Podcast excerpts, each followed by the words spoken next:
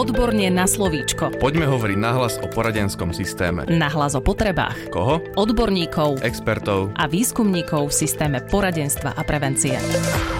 Vítajte v podcaste Odborne na slovíčko. Od mikrofónu vás pozdravuje Darina Mikolášová. Dnes sa budeme venovať téme radikalizmu a extrémizmu, pričom si približíme nielen teoretické východiská, ale povieme si aj konkrétne odporúčania, ako môžu pedagogickí a odborní zamestnanci preventívne a intervenčne pracovať v rámci radikalizácie mládeže. V štúdiu vítam dnešné hostky Ester Keverovú a Karinu Andrášikovú ktoré vo výskumnom ústave detskej psychológie a patopsychológie pracujú ako externé expertky národného projektu Štandardy v rámci pilotného overovania multidisciplinárneho prístupu v praxi v téme radikalizácia a extrémizmus. Doktorka Keverová je zároveň aj spoluautorkou odborného postupu s názvom Prejavy radikalizácie a extrémizmu v edukačnom aj poradenskom procese. Dobrý deň, dámy. Dobrý deň. Dobrý deň. Taktiež spomeniem, že obe naše dnešné hostky pôsobia v organizácii Mládež ulice, ktorá sa v rámci programu Mosty zameriava na pomoc a podporu ľuďom, ktorí sa ocitli v ohrození radikalizácie hodnôt, názorov alebo správania.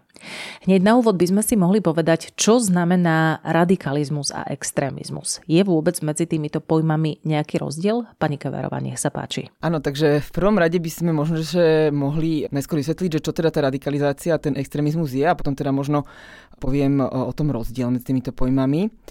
Ono častokrát, keď sa ľudí pýtame, že ako vnímajú radikalizáciu, ako vnímajú extrémizmus, tak už dávajú rôzne odpovede. Mm, častokrát je to násilie, alebo teda nejaké prekračovanie noriem, alebo teda rôzne takéto veci. Samozrejme, že existuje veľké množstvo definícií, ktoré sú častokrát príliš abstraktné na to, aby sme si vedeli potom niečo možno predstaviť, nejaké konkrétne správanie. A pre mňa teda, čo je teda tá radikalizácia, ten extrémizmus, je to ako keby nejaké správanie, alebo teda nejaké názory, ktoré vyjadrujú sa deštruktívne voči demokratickým princípom. A teda pre mňa tým najdôležitejším demokratickým princípom, proti ktorému stoja, sú ľudské práva. To znamená, že je to nejaké správanie alebo názory, ktoré nejakým spôsobom popierajú ľudské práva určitých skupín ľudí. A čo teda odlišuje tú radikalizáciu od extrémizmu je to, že vlastne radikalizácia je nejaký proces, to znamená, že má to akýby nejaký vývoj, Hej, že najskôr teda to môžu byť nejaké názory alebo teda myšlienky, ktoré sa potom akoby pretavia do správania a to správanie je násilné, čo vlastne už teda vyvrcholuje v tom extremistickom čine. To znamená, že radikalizácia je nejaký proces, extrémizmus je nejaký teda stav alebo teda nejaký, nejaký výsledok tohto procesu Keby sme ich teda mali odlišiť od nejakých iných násilných činov, tak je to najmä teda ten aspekt postavenia sa alebo snahy deštruovať demokratické princípy, alebo teda ľudské práva nie sú ako keby e, priznané všetkým skupinám obyvateľstva. Keď sa pozrieme na samotnú radikalizáciu, môže mať rôzne podoby? Áno, samozrejme. Ono v podstate tie podoby sa aj naprieč tou históriou, ale podľa mňa aj regionálne troška teda líšia. A to, čo si akoby predstavujeme, dajme tomu pod nejakými radikálnymi skupinami, tradične, sú vlastne skupiny, ktoré sú teda v tom offline priestore, majú nejakú hierarchiu, majú nejakého vodcu a nejak sa organizujú. Tá jedna podoba, tá tradičná podoba tej radikalizácie extrémizmu, ktorú teda sme mohli vydať v minulosti, hej, že boli to také tie tradičné strety alebo bitky, čo ja si teda pamätám zo svojich mladých čias, pánkačov proti nacionalistom, proste skinheadi a rôzne teda bitky v propeleri, hej, na rôznych koncertoch alebo rôznych demonstráciách. Dneska sa už troška tá podoba tej radikalizácie toho extrémizmu mení. A teda táto zmena je spôsobená najmä v prvom rade teda rozvojom sociálnych sietí alebo celkovo IT technológií. A teda druhý ten faktor je v podstate, že rozvoj týchto sveta online častokrát títo vodcovia tých radikálnych skupín zistili, že pre nich oveľa bezpečnejšie pôsobiť v tom online priestore, a že sú tak ako keby menej zraniteľnejší aj tie skupiny ako také, ale zároveň teda aj tí vodcovia tých skupín, pretože v tom online priestore sú oveľa ťažšie vypatrateľní, majú oveľa väčší dosah, pretože ten online svet e, proste zasahuje strašne veľké množstvo ľudí. Čiže je pre nich rozumnejšie pôsobiť v tom online priestore, pretože sú tam viac bezpečí a teda majú väčší dosah.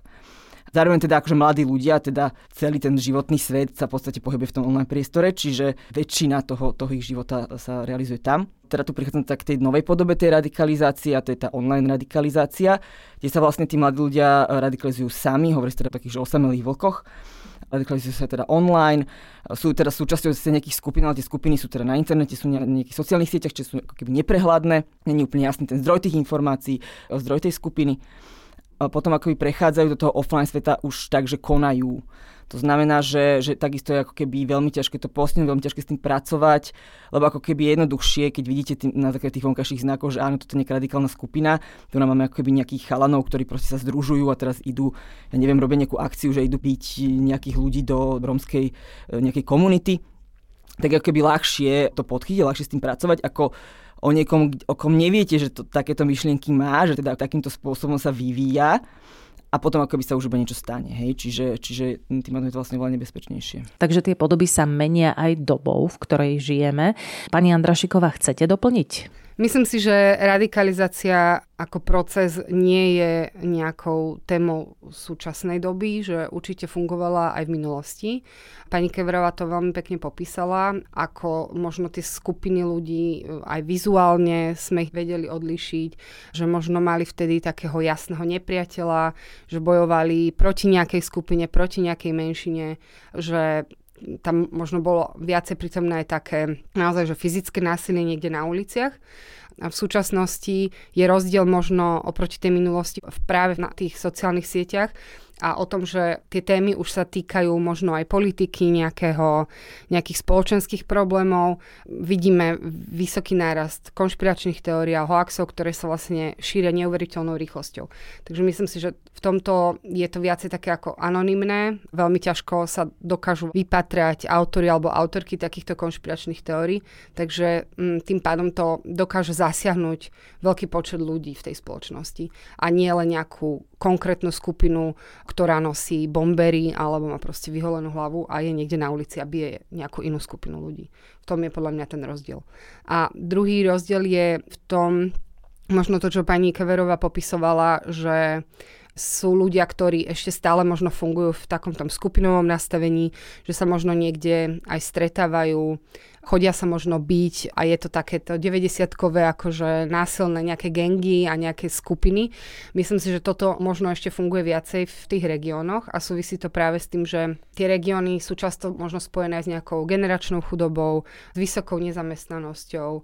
Veľa z tých ľudí, ktorí takto ako keby fungujú, majú nejaký taký, že pocit také sociálnej krivdy, ktorý súvisí s tým, že vnímajú, aký dopad práve tá nezamestnanosť alebo tá chudoba má na ich rodiny a konfrontujú to napríklad s tým, že podľa ich slov vlastne prekážajú napríklad Rómovia, ktorí nemusia chodiť do práce a napriek tomu vlastne dostávajú zadarmo nejaké dávky sociálnej pomoci od štátu a im sa to vlastne zdá, zdá nefér a takýmto spôsobom to možno riešia. Kdežto možno v tých väčších mestách je to naozaj práve o tých sociálnych sieťach, o tých konšpiračných teóriách a práve o tom fenoméne tých osamelých vlkov.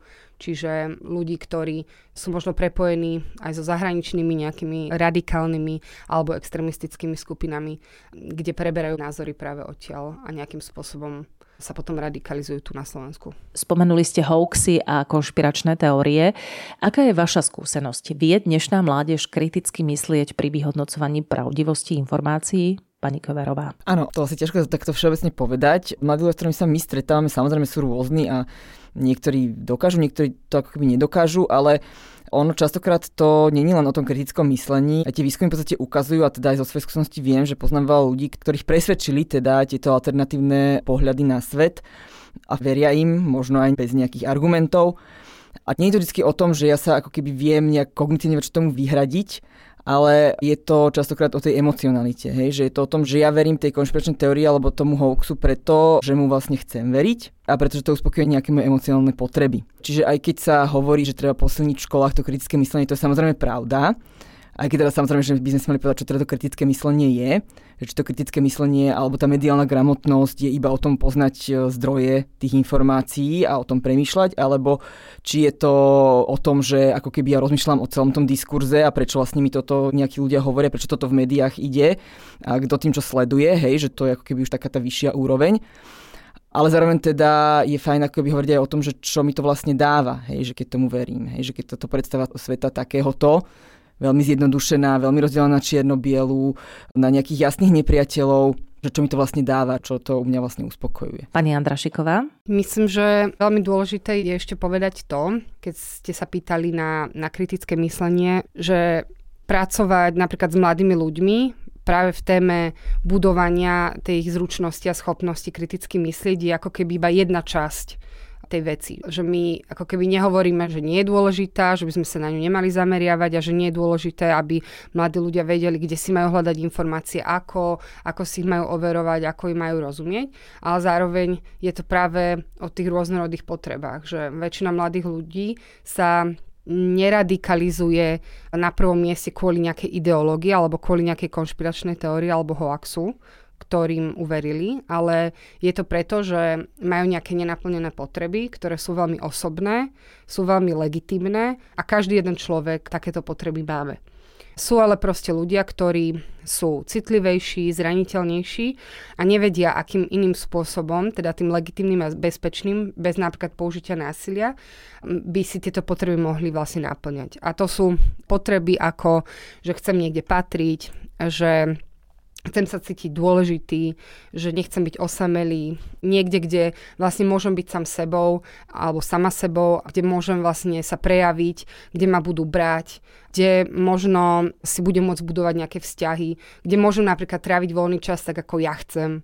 To sa najmä napríklad týka takých skupín, ktoré sú možno aj tak špecificky zamerané ako, ja neviem, nejaké MMA, športy, nejaké iné športy, vojenská tematika a podobne. Že ak takíto mladí ľudia nemajú nejaký alternatívny spôsob, ako ako môžu takýmto spôsobom tráviť voľný čas, tak si ho budú hľadať možno práve v takých radikálnych skupinách. Čiže toto je veľmi dôležité povedať, že tá radikalizácia presne, ako pani Koverová povedala, je proces, ktorý je ovplyvnený mnohými faktormi a mm, jedna z tých vecí sú práve tieto nenaplnené potreby, a teda potom nejaké to prostredie, v ktorom funguje ten mladý človek a nejaké spúšťače samozrejme. Aké preventívne alebo intervenčné odporúčania by sme mohli našim pedagogickým a odborným zamestnancom poskytnúť v rámci témy radikalizácie? Myslím si, že práve odborní profesionáli a profesionálky rozumejú tomu, že teda máme rôznorodé druhy prevencie ale často sa zameriavame práve pri práci s mladými ľuďmi, ktorí sú ohrození radikalizáciou na tú špecifickú prevenciu, čiže skôr sa púšťame do takých súbojov informačných a argumentačných vojen a snažíme sa presne tých mladých ľudí presviečať, ako nemajú pravdu v tom, čo si myslia a to, v čomu veria, teda napríklad tým konšpiračným teóriám alebo hoaxom, alebo ich presviečame, že vlastne to násilie nie je v poriadku, čo je samozrejme pravda, ale väčšinou takýto typ intervencie skončí presne v tom, že sa budeme iba hádať a nebudeme sa počúvať. Oveľa dôležitejšie sa aj z tej našej skúsenosti ukazuje práve tá nešpecifická prevencia. To znamená taká, ktorá je prvom rade postavená na budovaní toho vzťahu a dôvery medzi tým pracovníkom, pracovničkou a tým mladým človekom. To znamená, že čokoľvek, čo vlastne podporí ten vzťah medzi nami, ten profesionálny vzťah, alebo vzťah teda s nejakým dôležitým dospelým v živote toho mladého človeka je, je veľmi dôležité. A to zhrňa vzťah, ktorý nie je založený na nejakom poučovaní, ktorý je viacej založený na tom, že sme tu pre toho človeka tu a teraz, že ho počúvame, že ho vlastne príjmame aj s tými jeho názormi. To neznamená, že my s nimi súhlasíme. Samozrejme, že je veľmi dôležité e, sa vyhradiť voči nejakým konšpiračným teóriám alebo hoaxom, ktorým ten mladý človek verí. To však neznamená, že ho vlastne nepríjmame ako človeka a dávame mu tým najavo, že som tu pre teba, aj keď si myslíš toto, nie je to v poriadku, násilie nie je v poriadku a ja s tým nesúhlasím a toto nie je hodnota, ktorej ja verím a zároveň tu vlastne chcem byť pre teba, chcem tu byť s tebou a chcem ťa počúvať, chcem sa ťa veľa pýtať, čo si myslíš.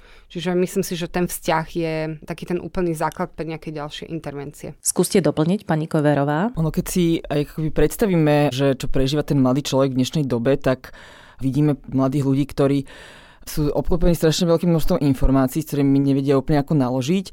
Zároveň nemajú nejakú kontrolu nad vlastným životom, nemôžu ešte voliť nejak ovplyvňovať ten svet okolo seba, tú spoločnosť okolo seba. Čiže pre mňa je ako keby také pochopiteľné, že tí mladí ľudia potom hľadajú takéto niečo v tých radikálnych skupinách. Je, že tá radikálna skupina mi dá teda ten pocit tej dôležitosti, mi dá teda ten pocit, že môžem niečo robiť s tým svojím životom, dá mi ten pocit, že môžem nejak byť súčasťou tej spoločenskej zmeny, môžem zmeniť ten status quo, ten svet, ktorý vlastne má ako keby tak troška dávať dole. Čiže to, čo s tým môžu teda tí pedagogickí a tí odborní pracovníci na tých školách alebo kdekoľvek v poradniach robiť, je v prvom rade ako keby si toto uvedomiť a možno zmeniť ten svoj postoj. Že nebrať tých mladých ľudí ako nejaké detská, ktoré nemajú právo na tento názor a nemajú dostatok skúseností a nevedia ešte, čo je svet, ale dať im tú dôležitosť, dať im teda, že tie ich problémy, akokoľvek sa nám možno zdajú byť malicherné a príliš nedôležité, dať im ako pocit, že áno, sú to tie ich problémy, ktoré prežívajú skutočne najviac a v tejto životnej etape sú pre nich najdôležitejšie a potom, že brať ich vážne, hej, že brať to, čo hovoria vážne a nemám nad tým rukou, že ty si len decko a ešte nevieš nič o živote. Takže tam skutočne niekedy stačí iba vypočuť, brať ich vážne, zaujímať sa o ten ich život, o to, čo žijú, čo ich trápi, čo ich teší. To niekedy naozaj stačí, že, že častokrát sa ľudia snažia vymýšľať rôzne typy aktivít a teda ako by túto tému mohli medzi tých mladých ľudí priniesť, ale naozaj niekedy stačí proste ich vypočuť a, a byť tam s nimi a teda neodsúdiť ich, nekritizovať ich, ale dať im tú dôležitosť, že, že ty máš právo na toto si myslieť, máš právo na túto potrebu, máš právo na túto emóciu. Čiže ako by sme mohli postupovať v prípade, keď sa o dieťati dozvieme, že inklinuje k radikálnym myšlienkam, pani Andrašiková? Predtým, než ideme robiť akúkoľvek prevenciu alebo akúkoľvek intervenciu, je veľmi, veľmi dôležité vedieť, aká potreba tam vlastne nie je naplnená že čo je to, po čom ten mladý človek túži a čo si teda vhľada práve v tej radikálnej nejakej ideológii alebo v radikálnej skupine že ak my rozumieme jednak tej potrebe a keď vieme tiež, že ako veľmi je mladý človek ďaleko v rámci toho radikalizačného procesu, tak až potom dokážeme priniesť do toho vzťahu s tým mladým človekom nejaký typ intervencie alebo nejaký typ vzťahu. Že ak napríklad viem, že ten mladý človek má tú potrebu viesť, že chce sa cítiť nejak dôležito, chce možno na niečom participovať, tak si budem pripravovať taký typ aktivít alebo taký typ intervencií, kde mu túto možnosť dám. Hej kde môže byť tým lídrom, kde môže niečo ovplyvniť, kde sa môže proste zapojiť a participovať. Keď je to práve o tom pocite nejakého dobrodružstva, nejakého adrenalínu, že sa zaujíma presne napríklad o tú vojenskú tému alebo o nejaké ako vzrušenie tak práve ho môžem zapojiť do, do takéhoto typu nejakých pokladoviek, eh, nejakých akože survival, airsoft, neviem akých proste aktivít, alebo to môže byť nejaká potreba, e, presne, že chce niekde patriť, chce byť súčasťou nejakej skupiny. Tak namiesto nejakých súťaživých uh, aktivít, naopak sa budem snažiť, aby v tej skupine, napríklad v triede alebo klube mládežníckom budem pripravať skôr tie kooperatívne aktivity, niekde, kde vytvorím taký ten pocit tej identity skupinovej, ktorý často tieto radikálne skupiny, či už online alebo offline ponúkajú. A my ako odborníci a odborníčky na prácu s mládežou toto môžeme ponúknuť ako alternatívu. Povedzme si, ako postupovať v prípade, keď zistíme, že aj samotní rodičia podporujú dieťa v jeho radikálnej ideológii. Myslím si, že to najdôležitejšie, čo je, je si uvedomiť, že to dieťa vyrasta v nejakej rodine, ktoré mu je známe, je to proste jeho rodinné zázemie a nech sa nám zdá akokoľvek deštruktívne alebo nefunkčné alebo problematické, tak je to proste stále nejaké rodinné prostredie, kde to dieťa vyrasta. Ak úrady tomu príslušné neusúdia, že dieťa má byť odňaté z rodiny, ale má v tej rodine vyrastať, tak je veľmi dôležité pracovať, ak je možné, s celým tým rodinným systémom aj iným sociálnym prostredím, ktoré dieťa obklopuje, ale nikdy by to nemalo byť postavené na tom, aby sme dieťa vlastne štvali proti rodičom. Skôr to, na čo sa môžeme v tej práci zamerať, je naozaj posilňovať osobnosť toho mladého človeka, posilňovať jeho integritu, pomôcť mu budovať si zručnosti, aby dokázalo vlastne rozlišovať medzi tým, čo je pre ňo deštruktívne a tým, čo je pre ňo rozvíjajúce alebo rozvojové, čo mu proste pomáha sa stať zdravou osobnosťou, aby ten mladý človek mal možnosť si zažiť aj iné podporné vzťahy s inými dôležitými dospelými alebo svojimi vrstovníkmi, vrstovníčkami proste v tej svojej eh, peer skupine. A to všetko má za cieľ Sice je to akože veľmi dlhodobý cieľ a bude to trvať dlho, ale na konci toho procesu je taká tá vidína, tá predstava toho, že ten mladý človek bude dostatočne silný, dostatočne zručný a schopný vlastne potom fungovať zdravým spôsobom, keď bude mať už svoj život, keď bude dospelý a keď už bude mať dostatočnú podporu aj v sebe, aj vo svojom inom okolí, aby sa možno vymedzil aj voči tomu, čo si myslia rodičia, alebo minimálne, aby proste fungoval sám, sama so sebou v takomto akože zdravom nastavení pani Kverová. A ono je vlastne niekedy v pohode, keď, alebo teda je to niekedy dokonca žiadúce, aby ten mladý človek videl aj nejaké iné možno predstavy o svete, že keď dajme tomu niečo teda tej rodine zažíva, niečo teda počúva, hej, počúva tie politické debaty, počúva teda to nastavenie svojich rodičov, argumenty a tak ďalej, ktoré teda môže byť v rámci teda nejakej ideológie, tak je akože fajn, keď potom vidí, že áno, že sú tu aj nejakí iní pre mňa dôležití dospelí, napríklad učitelia alebo iní, ktorí to majú inak a majú, majú iné argumenty a že o tom je asi aj, aj možno to demokratické prostredie alebo teda tá pluralita tých názorov, že, že teda áno, že, že ten človek má teda možnosť okúsiť rôzne alternatívne možno, že pohľady na svet, môže si vybrať rôzne štýly životné. A asi aj veriť tým mladým ľuďom, že aj napriek tomu, že možno pochádzajú z, z prostredia, ktoré je nejakým spôsobom e, radikalizujúce, takže dokážu ten svoj vlastný život tak ako si to oni predstavujú, ako im, im sa teda najlepšie žije. Ja by som možno ešte doplnila to, že to, že dieťa vyrastá v takomto rodinnom prostredí, nemusí hneď znamenať, že je samé zradikalizované alebo že verí presne tomu, čo, čomu veria jeho rodičia alebo čo mu hovoria, že je veľmi veľa mladých ľudí aj v iných témach, nielen v téme radikalizácie, kedy tí mladí ľudia majú úplne opozitné myšlienky a názory, hodnoty, postoje ako ich rodičia, hej, že však veď s tým sa ako, myslím si, v tej uh, práci s mládežou dosť často stretávame. Takže nemusíme hneď mať obavu, že, že ak vieme o rodine, že uh, takýmto spôsobom premyšľa, že aj to dieťa musí byť nevyhnutne ovplyvnené práve týmito postojmi. Ako inak ešte vieme byť nápomocní pri riešení tejto problematiky? Pre mňa e, je to o tom, že že aj keď my, e, ľudia, ktorí pracujeme s mládežou alebo teda v nejakej pomáhajúcej profesii, sa snažíme predchádzať alebo intervenovať e, v téme prevencie radikalizácie, to je veľmi fajn, ale potrebujeme vlastne podporu aj zvonka. Myslím si, že je veľmi, veľmi dôležité, aby do nechcem ani povedať, že boja proti radikalizácii, ale skôr prevencie tej radikalizácie, keď k tomu majú čo vlastne povedať aj iné nejaké inštitúcie alebo iní stakeholdery, či už o, samozpráva, alebo škola, alebo aj policia že aj tam môže zohrávať veľkú rolu v tom, ako vnímať tú prevenciu, nielen represiu voči, voči radikalizácii či extrémizmu. Takže myslím si, že aj samozprávy sú veľmi zodpovedné v mestách, obciach, vo svojich komunitách za to, akým spôsobom sa vyhraňujú voči nejakým radikálnym postojom alebo hodnotám a zároveň ako podporujú, a teraz nemyslím len finančne, organizácie napríklad, ktoré pracujú v, v prevencii proti radikalizácii, alebo ako vytvárajú nejakú pôdu, kde sa tí, tí obyvateľi a obyvateľky tej komunity môžu k tomu vyjadriť, môžu robiť vlastne nejaké kroky k tomu, ako, ako tomu predchádzať. Lebo ako sme v tej prvej otázke odpovedali, že už to nie je iba nejaká subkultúrna záležitosť, ale naozaj sa to týka už mainstreamu celej spoločnosti, že nás aj tá polarizácia, aj tá radikalizácia vlastne veľmi, veľmi ovplyvňuje a tým pádom by sa k tomu aj tie samozprávy a tí členovia a členky tej komunity mali vyjadrovať. Pani Kverová? Áno, súhlasím s pani Andrašikovou. A ešte som teda k tomu dodala, že, že teda dneska sa už na miesto prevencie hovorí aj o podpore Čiže ja si myslím, že každý z nás môže podporovať tých mladých ľudí v tom, aby dokázali tie svoje potreby naplňať nejakým bezpečnejším spôsobom. A po druhé teda, že myslím si, že veľkú úlohu v tomto zohráva škola, pretože predsa len v škole sú tí mladí ľudia od určitého veku väčšinu svojho času.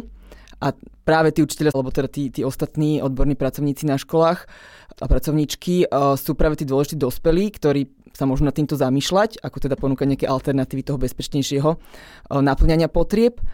A keď spolupracujeme so školami, tak častokrát sa zdá, že sú naozaj akoby takí veľmi vyťažení tí ľudia a že na úkor toho, aby sme lepšie bodovali v PISA testovaniach alebo aby sme lepšie naplňali výkonové obsahové štandardy, že na úkor tohto ide taký celý ten, ten rozmer tej práce s tou mládežou, ktorý je vlastne o emóciách, o, práve o tej podpore, o prevencii týchto negatívnych nejakých javov, a to nie je len radikalizácia, ale aj akékoľvek iné. Čiže to je možno taká aj výzva vlastne pre školy, alebo možno teda pre inštitúcie, ktoré, ktoré sú možno nejak vyššie, aby sme teda na toto mysleli, že škola je ten priestor a že pokiaľ si ten priestor tam nevytvoríme, tak to môže proste mať dôsledky nejakých negatívnych javov, aký môže byť aj radikalizácia a extrémizmus. V dnešnom podcaste Odborne na slovičko sme sa rozprávali o téme radikalizácie spolu s hostkami Ester Köverovou a Karinou Andrašikovou, ktoré vo výskumnom ústave detskej psychológie a patopsychológie pracujú ako externé expertky Národného projektu Štandardy v rámci pilotného overovania multidisciplinárneho prístupu v praxi v téme radikalizácia a extrémizmus. Ďakujem veľmi pekne za rozhovor a za prijatie pozvania do štúdia. Ďakujeme za pozvanie. Ďakujeme, dovidenia. Dovidenia. Podcast Odborne na slovíčko sa realizuje vďaka podpore z Európskeho sociálneho fondu a Európskeho fondu regionálneho rozvoja v rámci operačného programu Ľudské zdroje. Odborne na slovíčko.